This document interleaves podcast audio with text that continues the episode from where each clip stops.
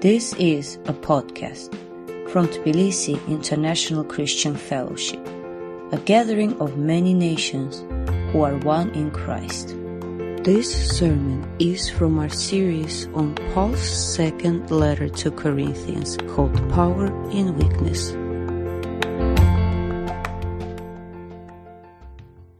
We're going to begin today by turning to Paul's second letter to the Corinthians, 2 Corinthians chapter 7. We are slowly working our way through this book, listening patiently to what the Holy Spirit might have to say to us. And we're in 2 Corinthians chapter 7, verses 2 to the end of the chapter to verse 16. So let's roll up our sleeves and open up the Word of God together. It's on the screen here. Also, very helpful if you have your Bible with you so that you can follow along as we meditate on this passage. Let's listen to the Word of God together. Paul writes Make room for us in your hearts. We have wronged no one, we have corrupted no one, we have exploited no one. I do not say this to condemn you. I've said before that you have such a place in our hearts that we would live or die with you. I have spoken to you with great frankness. I take great pride in you. I am greatly encouraged in all our troubles, my joy knows no bounds. For when we came into Macedonia, we had no rest, but we were harassed at every turn, conflicts on the outside, fears within. But God, who comforts the downcast, comforted us by the coming of Titus, and not only by his coming, but also by the comfort you had given him. He told us about your longing for me, your deep sorrow your ardent concern for me, so that my joy was greater than ever. Even if I caused you sorrow by my letter, I do not regret it. Though I did regret it, I see that my letter hurt you, but only for a little while. Yet now I am happy, not because you were made sorry, but because your sorrow led you to repentance. For you became sorrowful as God intended, and so were not harmed in any way by us. Godly sorrow brings repentance that leads to salvation and leaves no regret, but worldly sorrow brings death. See what this godly sorrow has produced in you, what earnestness, what eagerness to clear yourselves, what indignation, what alarm, what longing, what concern, what readiness to see justice done. At every point, you have proved yourselves to be innocent in this matter. So even though I wrote to you, it was neither on account of the one who did the wrong nor on account of the injured party, but rather that before God you could see for yourselves how devoted to us you are. By all this, we are encouraged. In addition to our own encouragement, we were especially delighted to see how happy Titus was because his spirit has been refreshed by all of you.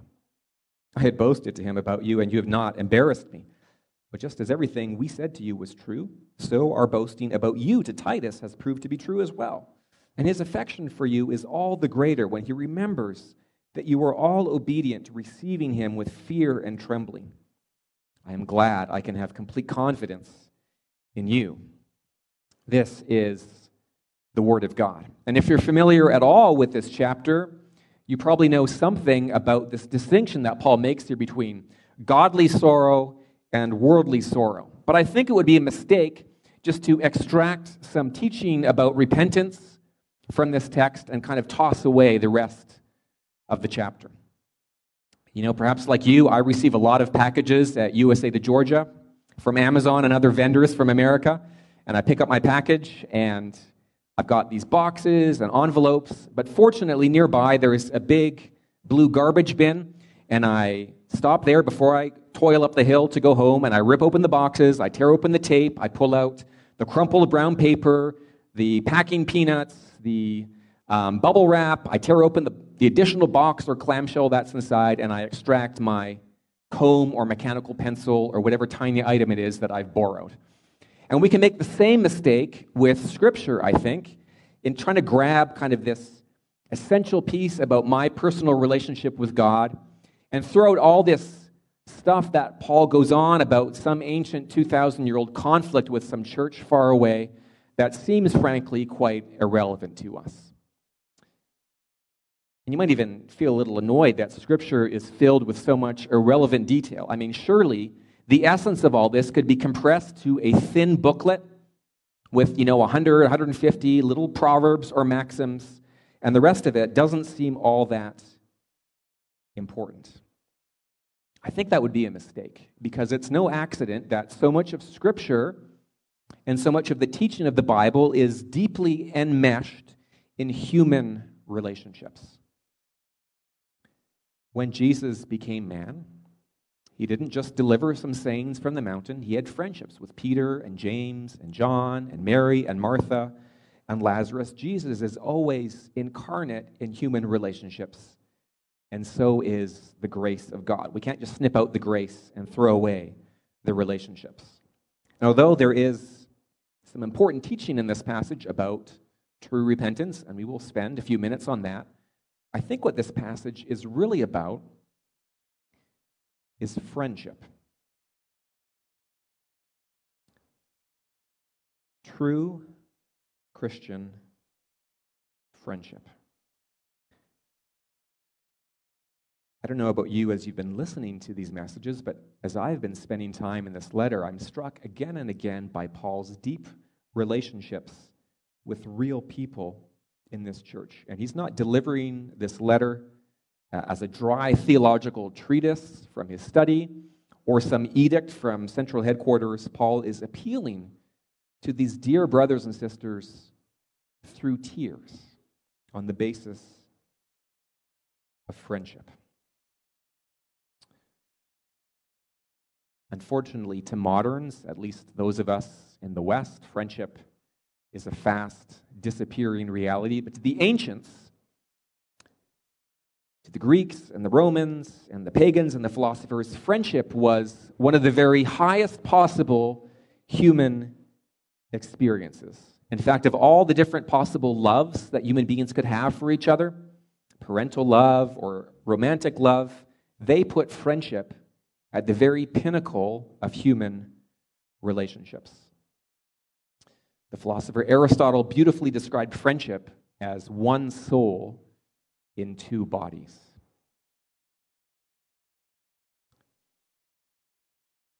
An experience sadly lacking today, I think. One of my favorite books of C.S. Lewis is his slim volume called The Four Loves. That's the book that I return to again and again, where he talks about these four different loves that Scripture describes. And in his chapter about friendship, he describes the essence of friendship as being this realization What? You too? I thought I was the only one. See, for Lewis, friendship is about being travelers on the same quest, people hungering for the same shared vision. And whereas lovers stand face to face, gazing in rapture into each other's eyes, Friends are always shoulder to shoulder, traveling in the same direction than themselves. And that's why Lewis says people that desperately wish, all I want is to have a friend, they can never get one because real friendship is about something beyond the friendship. It's about something greater than the two or the three or the four of you. Friendship is about a goal that you're passionate about. And I think the higher the goal, the deeper the possibilities for friendship. Yeah, you can have a friendship based on a shared passion for model trains or a shared interest in Danish television crime dramas, but that friendship can only go so far, yeah? And that's why I think true Christian friendship has the possibility of being the highest, the deepest friendship at all because it is about sharing the same passion for ultimate truth, goodness, and beauty which we find in the face of God Himself. And Paul had all sorts of, I mean, really odd friendships, didn't he? Think about it. Here's this guy, he's a very strict, very conservative Jew extremely highly educated. He has the equivalent of multiple PhDs. And yet he's hanging out with these working class Greeks from a pagan background, sitting around a table in their apartment, having deep fellowship in Christ and only in Christ. And this friendship is based not on a common background or a set of common hobbies or interests. This friendship between Paul and the Corinthians is based on a common love for Christ, a shared experience of the Spirit, and a mutual participation in the mission of God. So, as we look at this chapter today, I want us to meditate on some things that we can learn about Christian friendship from Paul and the Corinthians. And I want to offer you today 10 theses, 10 commandments, possibly, 10 suggestions at least. Perhaps I should be a little more modest about what Paul and the Corinthians can teach us about friendship. First one is this Number one, friendship asks for an open heart. Make room for us in your hearts, Paul appeals to the Corinthians. There can be no friendship unless you're willing to enlarge your private, selfish, cramped little heart to take in other people. And that requires a choice, not just to be on my own as a safe, self contained little unit, but to invite other people into my heart and my deepest inner being. And of course, that means right from the beginning that friendship requires work, doesn't it? Lazy people are rarely gifted with deeply meaningful friendships. Friendships must be cultivated and tended and repaired. Mike put me onto an old book by Hugh Black, some old guy he wrote in 1896, and he wrote this in his book on friendship. We have few friendships because we are not willing to pay the price of friendship. We have the opportunities, but we do not make use of them. Most men make friends easily enough, few keep them. They do not give the subject the care and thought and trouble that it requires and deserves.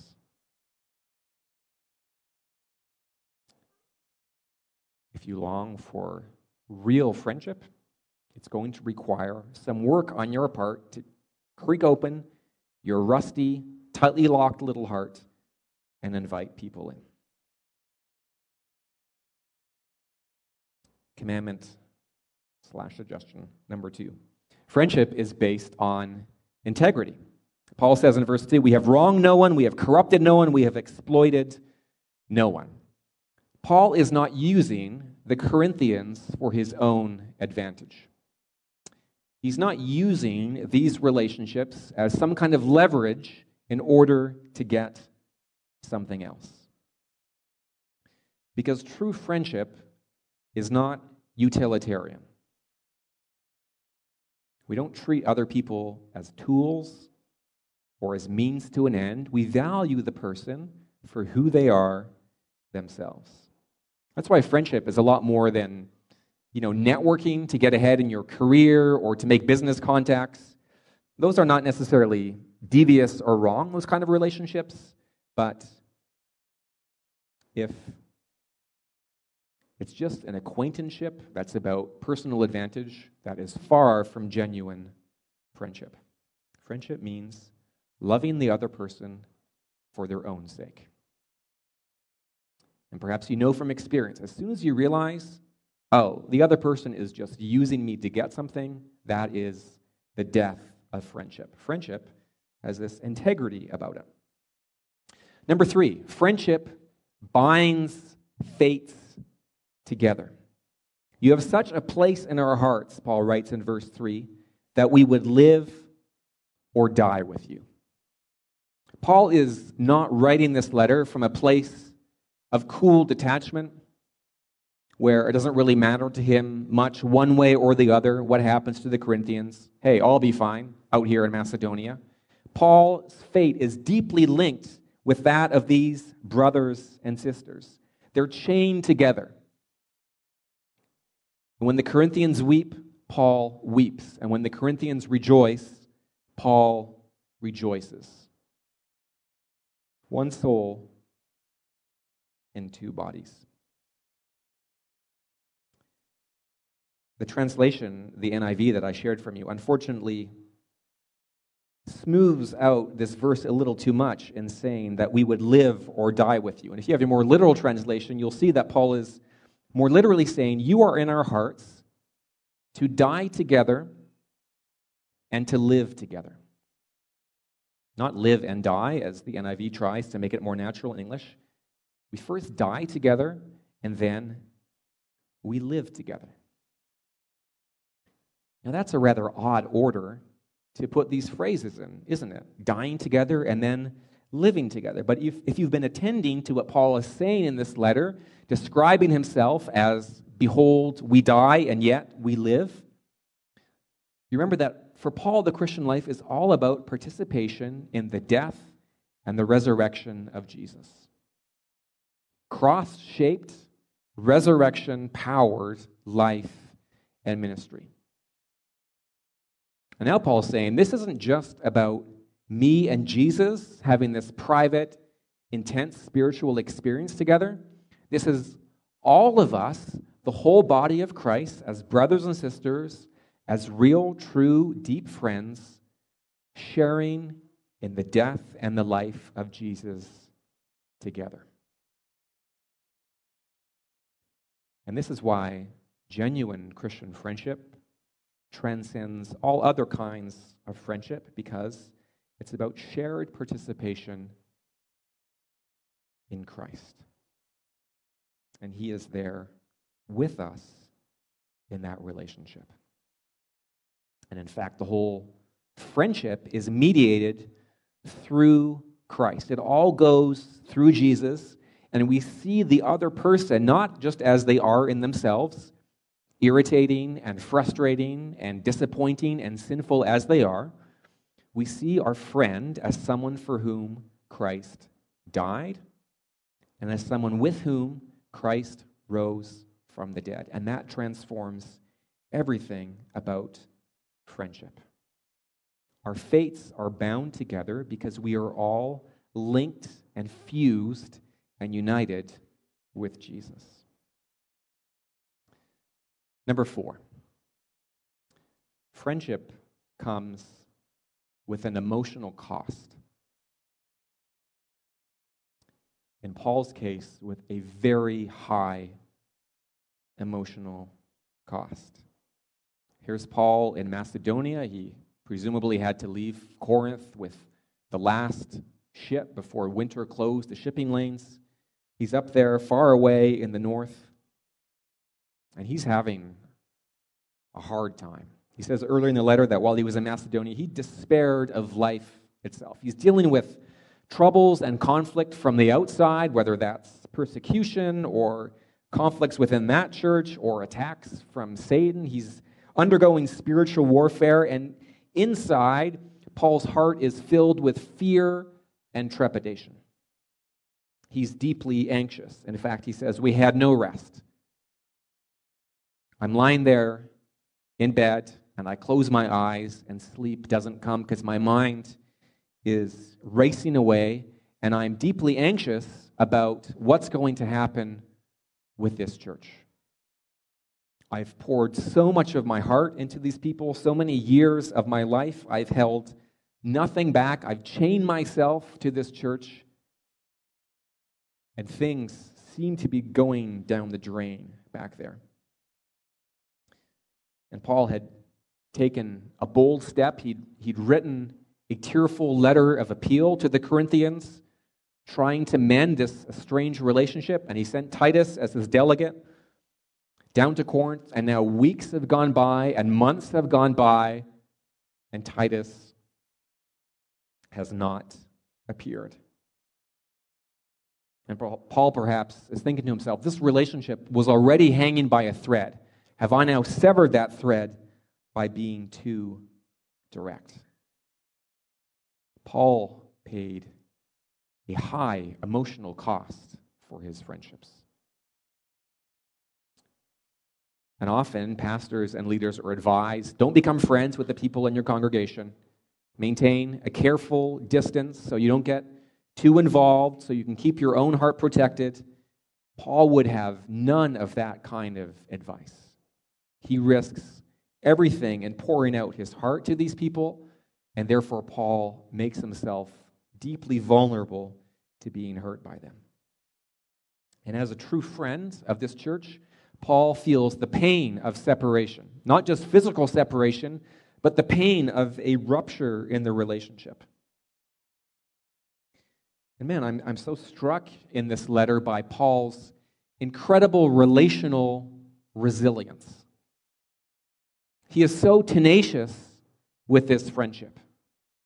And when a lesser man or woman would have abandoned the whole connection with this church as completely fruitless and a source of so much pain and negativity, Paul refuses to let go, but holds on to this friendship with all his strength. Paul is willing to pay the emotional cost of friendship as part of his participation in the suffering and death of Jesus, knowing that Christ was willing to pay the ultimate cost. Paul can't just let people go and leave them to their own fate. He has to stick with them. Number five, friendship demands plain speech. I've spoken to you with great frankness, Paul says in verse 4, a word that comes up multiple times in this letter. Frank speech, candid conversation is the test of real friendship.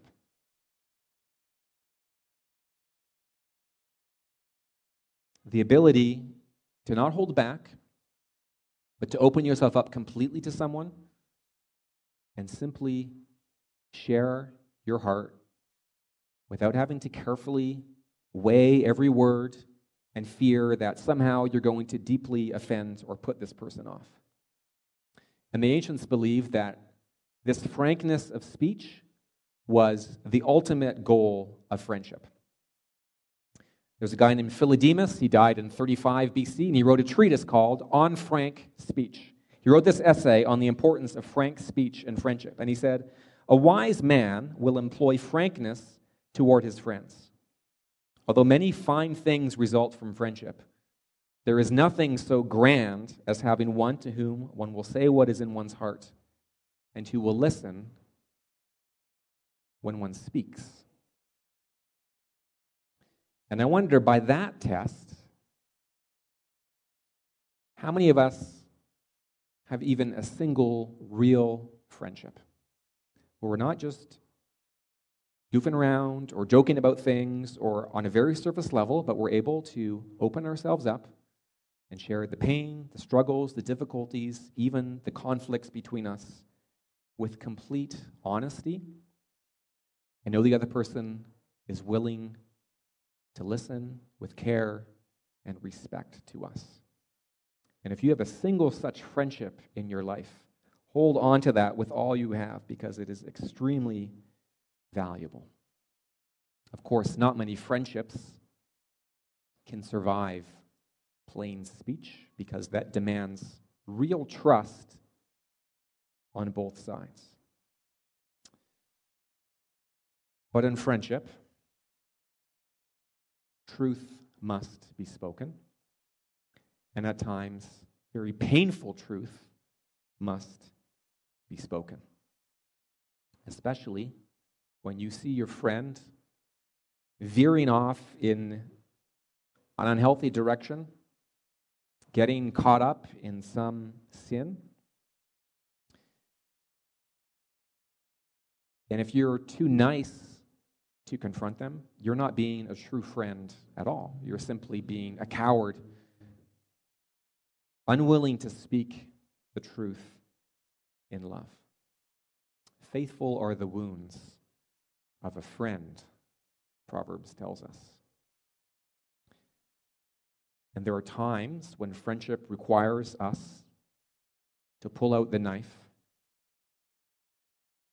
and do a little surgery. And Paul loved the Corinthians enough that he wouldn't just say smooth things to them, unruffle their feathers, and be a nice guy and only give them pleasant words. Paul cared enough about his friends in Corinth that he was willing to do the very painful and unpleasant duty of speaking directly to them and confronting them about sin in their community. And he sat down and he wrote a very painful, a very personal, and I'm sure a very prayerful letter to them, soaked in tears, pointing out things that could be ignored no longer. And for the sake of the friendship, Paul was willing to risk the friendship. As a servant of Christ and as someone who desired the highest good of the people he loved, he was willing to use some plain and some rough speech. But right after that, we need to move on to point six, which is this that friendship finds no pleasure in inflicting pain. There's a certain kind of person who enjoys speaking the brutally honest truth because they enjoy being brutal and it makes them feel superior to others. Paul is not like this. He's not like that. I don't say this to condemn you, he says in verse 3. Yeah, I've got to say some really hard things to you, and I've got to be very direct about some sin in your life, but it's not for your condemnation. I'm not trying to destroy you. I'm not just here to unleash my personal frustrations with you. And Paul had been deeply hurt in his relationship with this church, and it might have been tempting just to blow these guys away to punish them and destroy them and take vengeance on them for what they had inflicted on him.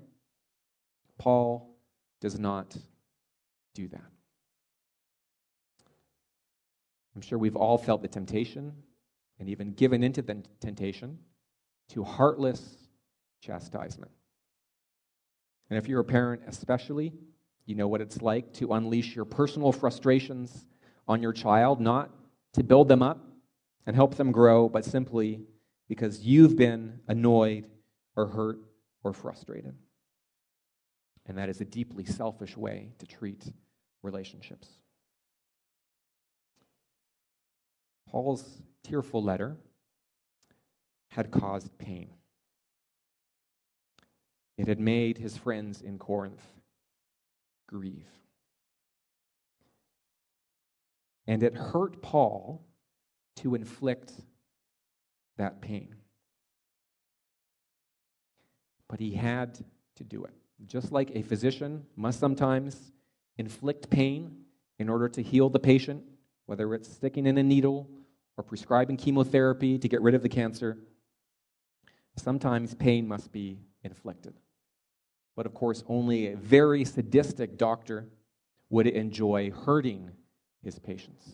Paul's prescribing the minimum amount of pain necessary for the restoration of these friends of his. We really have to guard ourselves, and some of us in particular, against the pleasure of rebuking people. The ministry of condemnation, of correction, of taking people down a few levels. And it feels good and it, be- it can become addictive, but it's not the way of Jesus. Paul rebukes, but he does not condemn. He doesn't want to shame the Corinthians, he doesn't want to drive them to despair. He must inflict pain, but he does that with regret and he only does what's necessary for the restoration of their relationship with God and with himself. These first six points we've talked about Paul as a friend to the Corinthians. But of course, friendship can never survive if it's all on one friend. Even the perfect friend, real friendship has to be mutual. Both parties have to be committed. Paul had the difficult task of correction, of giving correction. The Corinthians had the even more difficult task of receiving correction. Number seven, friendship means receiving correction. There are very few people who enjoy being told their faults. And most of us are very reluctant for people to hold a mirror up to ourselves and tell us the frank truth about our behavior. Which is why appeals for repentance so often go badly. Because people get angry and defensive and they feel like they're under attack and they want to lash back, or perhaps they receive the correction with an attitude of humility, but underneath they're seething with resentment and the friendship is effectively over. And I wonder how easy you are to correct. It'd be a good question to ask your husband or your wife or your children or your friends. How easy am I to correct? Do I have the kind of disposition where people feel safe in bringing things to my attention?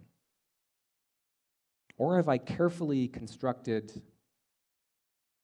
walls and fences around myself so people feel deeply uncomfortable in bringing those things to me. Of course, some of us respond to correction with anger, but there's a more subtle strategy for resisting correction, and that is with a kind of false humility, where I'm preempting your correction by constantly talking about how bad I feel about myself and how low I am and how much I'm struggling. And then your friend feels like if they were to say something, that would just push you over the edge. It's a kind of self deprecation that I think is designed to forestall criticism. And I think both those responses of anger and self deprecation both come from a deep insecurity. And as Christians, we ought to have a deep safety and security in Christ. a deep sense that I'm covered by the blood of Jesus, my sins are forgiven, I'm welcomed before God purely on the basis of God's grace. And if we are those kind of mature, deeply rooted people in Christ, we ought to be able to receive the criticism of others. There's a very helpful article called The Cross and Criticism by Alfred Poirier. And he says there are two things two ways the cross helps you receive criticism in a healthy way. When someone, whether a friend with good intentions or an enemy with bad intentions, says something true or false about you, here are two things the cross teaches you. Number one, I'm actually a lot more sinful than this person says I am. Because the cross really does tell us the brutal truth about ourselves that we're lost and condemned before God that we are rebels against his holiness, that we're deeply stained and tainted people, and that the only way for our sin to be dealt with was for the Lamb of God himself to be defiled and executed on the cross. So, actually, the gospel begins by telling me some very humbling truths about myself. And if I've already taken that in, standing at the foot of the cross, seeing Christ dying for me, then whatever you say about me is very small compared with what God says about me. And of course, the cross, secondly, tells us that I am deeply accepted for Christ's sake. Yes, I am sinful, but my sin has been paid for. It is finished. Christ took it all upon himself and bore it on the tree so that I can be completely pardoned, completely forgiven, completely washed clean, and completely accepted by God. And therefore, when my sin is brought to my attention, even though I need to take it seriously, it doesn't have to destroy me. I can face the truth about myself because Jesus has already faced the truth about myself. And now I am secure through him before God and before other people. And when we have a deep realization of the power of the cross and the grace of God in our own lives, we can build strong friendships where hard truths can be spoken. But if our grip on grace is very weak, and we're looking to ourselves to justify our own existence, then we're going to be shattered and destroyed when someone says something devastating about ourselves. Friendship means receiving correction, and we can only receive correction if we're grounded in Christ. Number eight, friendship requires personal change. Yeah, here's this relationship that is frayed, that's disrupted. The Corinthians have received this very direct letter from Paul, and they've been grieved. They're filled with sorrow. And Paul wants to clarify this is a godly sorrow, literally, sorrow according to God. Sorrow from God and to God, the kind of repentance that God intended for their life. Not like worldly grief, which is a kind of shallow remorse filled with bitterness and self pity, like King Saul in 1 Samuel that we studied last year, upset and remorseful because he's facing the consequences of his own sin without any real grief of his separation from God. And this kind of worldly grief is not the conviction of the Holy Spirit, but the condemnation of the evil, evil one that paralyzes us and keeps us absorbed in ourself and our self-loathing and our self-hatred and our regrets about what we're missing out on ourselves. Genuine sorrow, genuine conviction from the Holy Spirit is about true remorse for having grieved God and having hurt other people, and genuine resolve to change. It's painful, but with faith, we can see these experiences as a chance to make contact with God's grace in a deeper and more profound way in our hearts and to deal with things that I know displease God and are getting in the way of full enjoyment of his presence, things that will destroy me. And in the end, despite the pain, by the Holy Spirit, I will feel grateful for correction, knowing that my Heavenly Father disciplines those whom he loves. Worldly sorrow keeps us from God in shame and condemnation. Godly sorrow drives us to God in repentance and resolve. Sinclair Ferguson says repentance means the whole of life returning to the purposes of God. And true friends help each other repent because we're helping each other go wholeheartedly to the purposes of God. True repentance means resolving to change, and it means actually changing. Bear fruits in keeping with repentance, John the Baptist preached.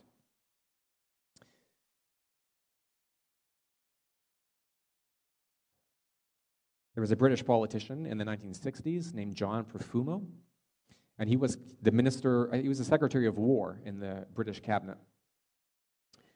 And he got caught in a sex scandal with a 19 year old model in 1961, and it was one of the first big sex scandals in the UK.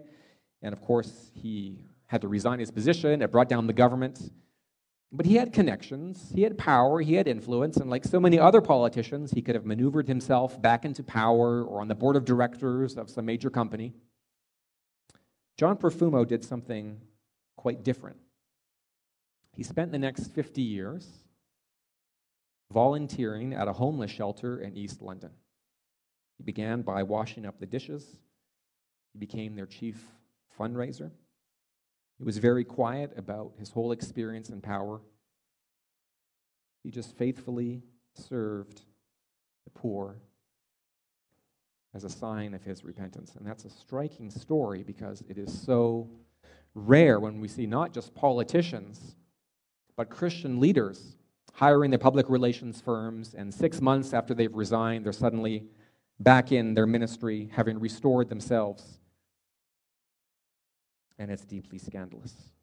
The Corinthians didn't have that kind of shallow, self centered repentance. Paul can list no less than seven evidences that their repentance is genuine. What earnestness, what eagerness to clear yourselves, what indignation, what alarm, what longing, what concern, what readiness to see justice done. At every point, you've proved yourselves innocent in the matter. Not that they were innocent to begin with, they had real sins to repent of and be sorry for, but their full hearted response to the conviction of the Holy Spirit had fully repaired the situation. Number nine, friendship rejoices in the evidence of God's grace. Can only imagine what it must have been like for Paul after months of sleepless anxiety, wondering perhaps if Titus had been murdered on the road, not hearing from the Corinthian church when finally Titus burst through the door of Paul's apartment with a huge smile on his face. And Titus reported the result of Paul's tearful letter, a response that Paul must have prayed for fervently, but hardly have dared hope for. And I can imagine there was a spontaneous worship service breaking out as Paul and Titus gave praise to God for what was so evidently a work of the Holy Spirit in this church. This was Paul's desire all along not to crush them, not to bring vengeance for how he'd been hurt, but deep reconciliation. Deep gospel reconciliation. It is amazing this chapter is filled with such positive emotions the joy, the comfort, the relief. Notice in here how Paul joyfully affirms and builds up his friends. He doesn't rub it in their faces. He doesn't say, okay, you've got, you're on probation now. We'll see if I'm ready to trust you again. Paul is totally for these people, and he rejoices in God's grace in their lives. I mean, couldn't we all use that kind of friend? Someone who is very attentive to the work of the Holy Spirit in your heart and in your life. And it's easy for us to despair and get discouraged and feel like we've made so little growth and have had so little progress. And then to have a friend to sit you down and say, Hey, brother, hey, sister, let me point out seven evidences of God's grace in your life. Let me hold up a mirror to you and show you that the Holy Spirit has been powerfully at work in your life. And man, when someone encourages you, not just a vague general encouragement, but with real clarity and, and deep insight into your heart, man, when that happens to me, all too rarely, I feel like I can go for months on that kind of encouragement. What a gift to have that kind of friend. What a gift to be that kind of friend. That's why Paul says in verse 12, you know what the ultimate aim of my letter? It's not really about settling who's in the right and who's in the wrong. It's so that rather before God, you could see for yourselves how devoted to us you are. Paul wants the Corinthians to realize something about themselves, something good about themselves and in the presence of God to have this wonderful truth about ourselves reflected back to us that the Holy Spirit is working a miracle of change in our own hearts. That's why, number 10, friendship relies on the power of God. We need faith in the power of God's grace in our relationships, in our friendships. Because we will come to situations that are far beyond human retrieval, that all our delicacy and diplomacy and carefully reviewed emails cannot fix. But they are not beyond the power of God to fix. And the Spirit can always soften hard hearts and change unrepentant lives, which is what had happened in this situation. You know, Paul boasts in the Corinthians, but he's really boasting in God's work among the Corinthians. These brothers and sisters are God's new creation. They've been made alive through Jesus, and the Spirit is moving powerfully among them. And Paul loved nothing more than to go to other churches, to show up in Philippi or Ephesus or Antioch and stand up and share the testimony of what God was doing in this amazing church back in Corinth, to lead people in worship and thanksgiving and praise at the grace of God. And so when Paul closes this chapter by saying, I'm glad I can have complete confidence in you, he's not being naive. He knows the Corinthians are capable of disappointing him, of frustrating him, of deeply hurting him. Paul knows there's a lot of work yet to do. But Paul's confidence in the Corinthians is really confidence that God is at work in them, and that the God who began a good work in Corinth, somehow or other, God is going to bring it to completion.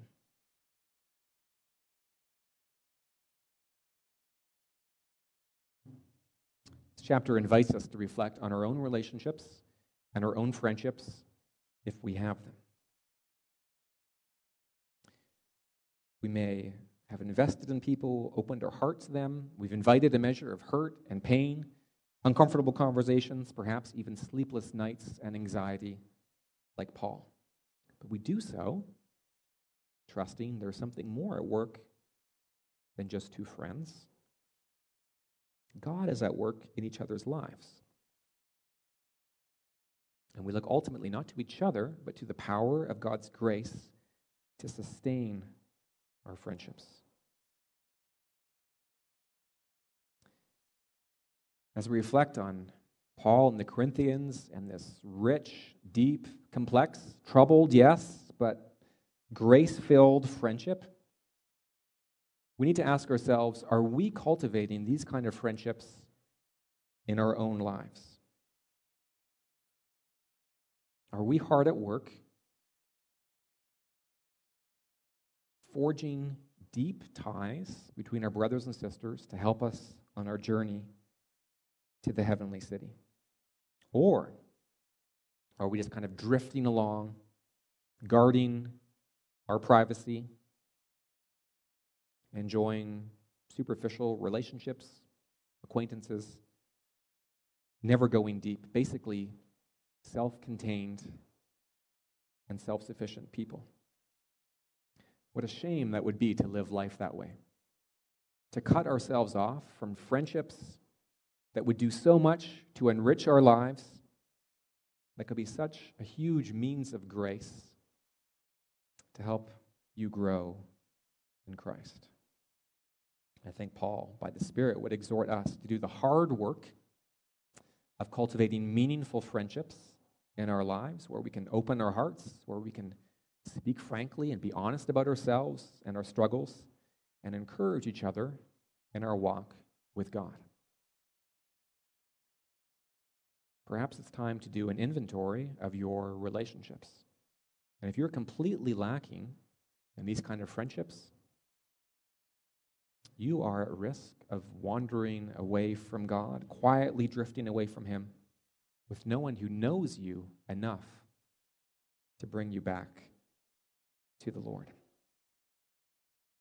You know, in this chapter, we see Titus as Paul's envoy. Titus represents Paul, and with great skill and with great delicacy and with great passion, Titus is the man, humanly speaking, responsible for bringing the Corinthians back to their relationship with Paul. But Paul is an envoy as well. He is an ambassador of Christ. And this is ultimately, there's something greater even than Paul's own relationship with this church, because Paul represents the friendship of Jesus, the one who does not call us servants, but friends. And Paul is a faint picture of Christ, the true friend who cares deeply about us,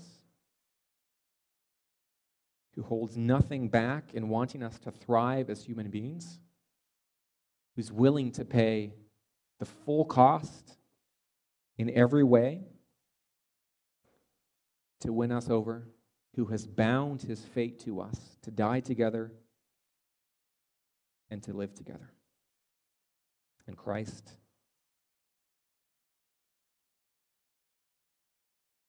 speaks the faithful words of a friend to address the sin that would destroy you, not to condemn you, not to bring shame or despair or depression, but to restore you to relationship with God. Therefore, all Christian friendship is participation in a greater, a deeper, a truer, a higher friendship with Christ Himself. Where two or three are gathered in my name, even to correct each other, even to speak hard truths, Christ is there in the midst of us. We're about to eat a meal together because that's what friends do. We sit down and we eat together. And we're doing this with Christ Himself hosting us around His table. All our friendships are linked through Him.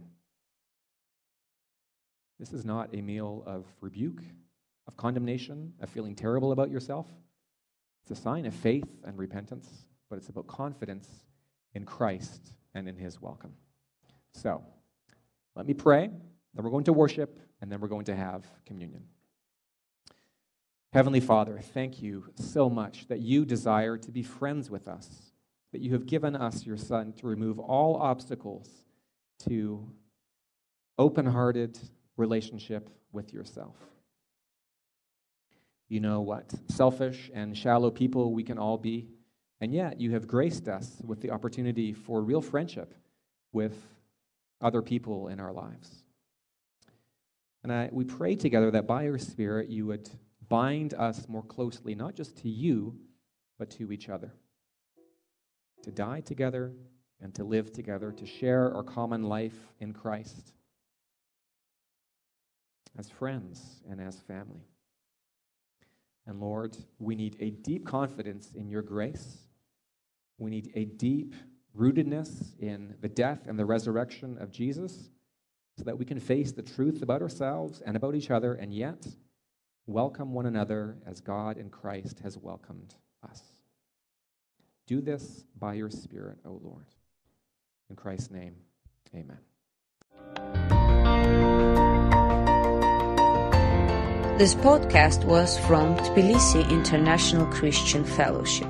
Learn more about us online at ticf-georgia.org. Thanks for listening.